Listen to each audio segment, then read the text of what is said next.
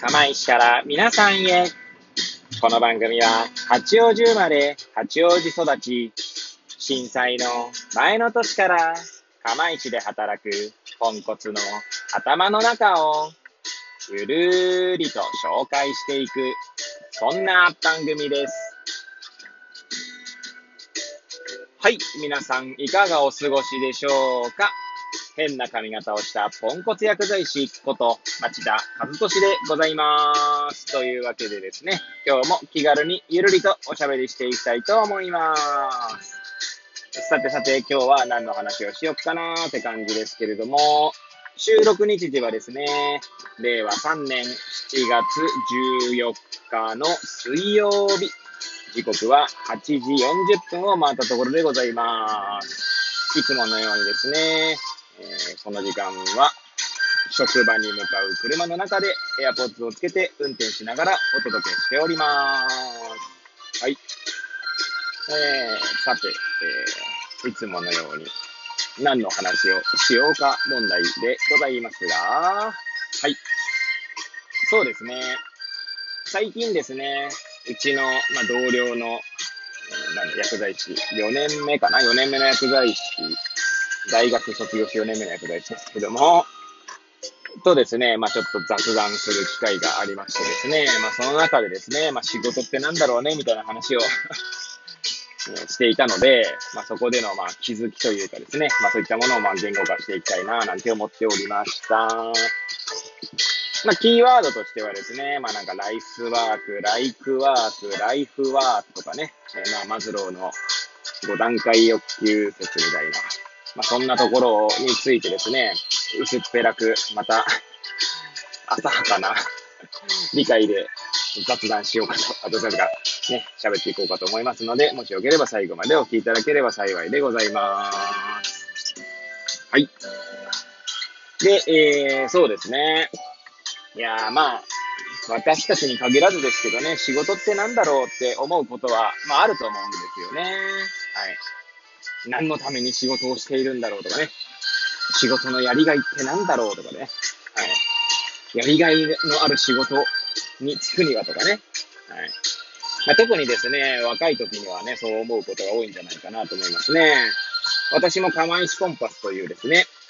釜石市内のま高校生に対してですね、キャリア支援事業をする機会があるのですが、そこでまあ学生さんたちがですね、まあ思い描いている仕事というか、まあ社会人になってからみたいなことを考える、あ考えるかそういう話になるとですね、やっぱりやりがいのある仕事に就きたいみたいなことを、まあ思う人が多いですね。あとは社会のためにとかね。はい。まあ最近私が、これは私の持論ですので、別にそれが正しいとか言うつもりもないですし、まあいろんな考え方があって叱るべきだとは思っておりますが、まあ私自身はですね、まあなんか、あの、そのやりがいのある仕事をしなくてもですね、もう仕事をするっていうだけでですね、まあ少なくとも税金を納めることになるわけですよね、所得税という形で。で、まあその税金がですね、周りに回って、まあ、いろんなことに使う、すごいざっくりした話ですけど、いろんなことに使われてですね、一応社会のためになるわけですよね。だから仕事をするっていうだけでですね、まあ社会のためになるんだろうなと思いますよね。また、あとはやりがいを持つか持た、持てるか持たないかっていうのは、正直ですね、なんだろう、その人の考え次第というか、心次第というところがあるのかななんて気がしますね。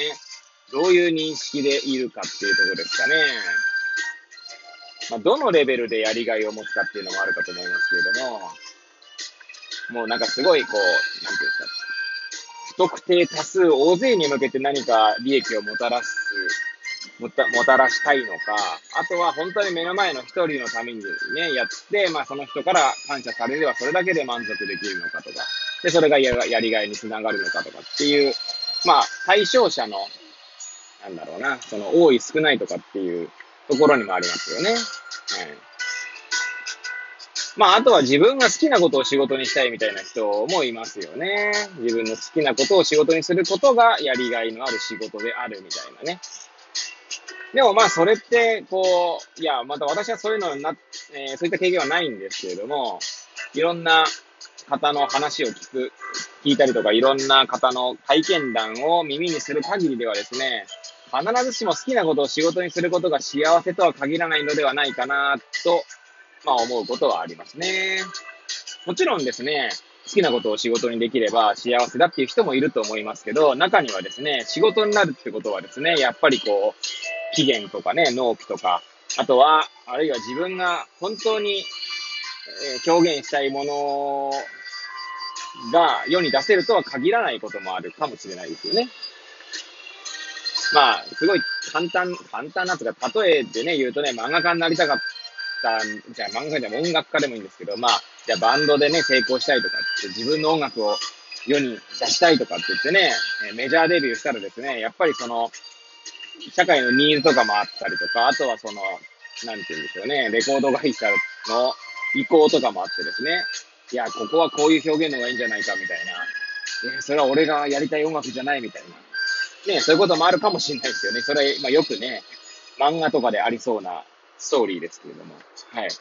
まあ、なんで実際私はその現場に行ったことがないのでですね、その立場になったことないので、えー、そういったことがあるかどうかすらもわかりませんが、まあ、あるだろうなっていう予測はできますよね。という意味でも、まあ、なんか好きなことを仕事にすればいいってわけでもなさそうかな、みたいな。はい。まあ、そこでですね、まあ、そんな話を、まあ、そんな話をしてたわけじゃないんですけど、まあ、仕事の、について話してるときにですね、その後輩薬剤師がですね、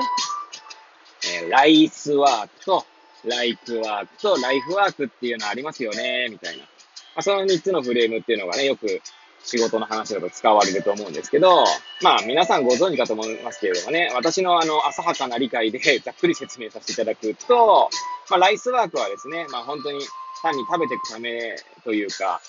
えー、なんて言うんでしょう。その生活費を稼ぐっていうことが、まあ目的の仕事っていうのがライスワークで、まあ、ライクワークはですね、ライク、アイライクなんちゃらみたいな感じですね。えー、その、要は好きだっていうことなので、まあ、好きなことを仕事にするというところでしょうね。で、ライフワークっていうのはですね、まあ人生を通じても仕事とそのオンとオフの切り替えとか限らずですね、あ関わらずですね、没頭できるようなことを、まあ仕事がまあライフワークとされるかななんて思ってますね。私はそう認識しております。はい。で、この話、この3つのフレームの話をするときって、大体ライフワークを見つけましょうみたいな。ライフワークを見つける前提になってる気が最近しているんですね。つまり、まあ何が言いたいかというと、ライフワーク以外はダメだみたいな、いう論調になりがちかなと、まあ思うんですよ。もちろんそういう意図があるかないかは別にしてなんですけれども、そういう、なんかライフワークが、こう、最もいいみたいな、ライフワークっていうものを見つけることが最善の道だみたいな感じのね、論調になりがちかななんて思います。まあでも冒頭申し上げた通りですね、私が思うのは別にライスワークだっていいんじゃないかって話なんですよね。それは巡り巡って社会のためにもなるし、まあ、ライクワーク、まあ、ライクワークの場合はね、あの、仕事にして、まあ、その、本人の葛藤とかはあるかもしれないですけれども、まあ、それはそれでいいかと思いますあとは今だったらね、副業とかもそういうのもあるんでしょうから、副業でライクワークするっていうのもあるな、ありなのかな、なんて、まあ、私は副業したことないですけど、そんなことも思ったりもしますよね。はい。で、なんかそれを考えるときにですね、まあ、マズローの、まあ、5段階欲求説っていうね、えー、まあちょっとタイタイトルっていうかその名前が正しいかどうかはさておきなんですけど、まあそういった概念があります。まあよく聞いたことがあるかなとは思うんですけれども、まあ、人間とはですね、まあ、マズローさん、ごめんなさい、マズローさんというね、確かアメリカの心理学だったっけかな、社会学だったかの、まあ、学者さんが提唱した説だったと思いますが、まあ、人間はですね、絶えずこう、成長してですね、自己実現を目指す生き物であると仮定した上でですね、その過程のもとに生まれた概念が、まあ、5段階欲求説ということでですね、まあ、最初、あの、下が確か、生、なんだっけ、生、生理学的じゃなくて、もうすいませんね、あの、台本とかあるわけじゃないので、自分の頭の中にですね、こんな薄っぺらい形でしか入ってないんですけれども、まあ、確かこう、生きていくためとか、そういうのがこう 安心安全の欲求とかね。はい。で、途中で確か4段階目ぐらいに承認欲求みたいな、他者からの承認欲求みたいなのがあって、5段階目が実自己実現だったかと記憶しておりますが、はい。えー、そういう細かいところはですね、皆さん調べてください。えー、マズローの5段階欲求説とやればですね、マズローだけ出てくると思いますね。はい。まあ、それはさておきですけど、まあ、ライスワークとね、ライフワーク、あライフワーク、ライフワークっていうのも、その、ライフワークが全てだっていう論調のもとで言うと、なんか5段階欲求説になんかこう、と同じ感じで並べられるのかなっていう気もしないでもないですね。最低限生きていくための欲求っていうのが満たされるっていうのはライフワークで、みたいな。で、途中にライフワークがあってみたいなね。まあもちろんね、マズローの5段階欲求仮説っていうのは、下の欲求が満たされて上、その時初めて上の欲求にたどり着けるっていう、まあ要は段階的に上がっていくっていうのなので、まあ、えライス、ライフ、ライフワークに関してはですね、別にそういったフレームではないんですけれども、当てはめるようと思えば当てはめれるのかな、なんてね、話を、まあ、後輩の薬剤師としましたね。はい。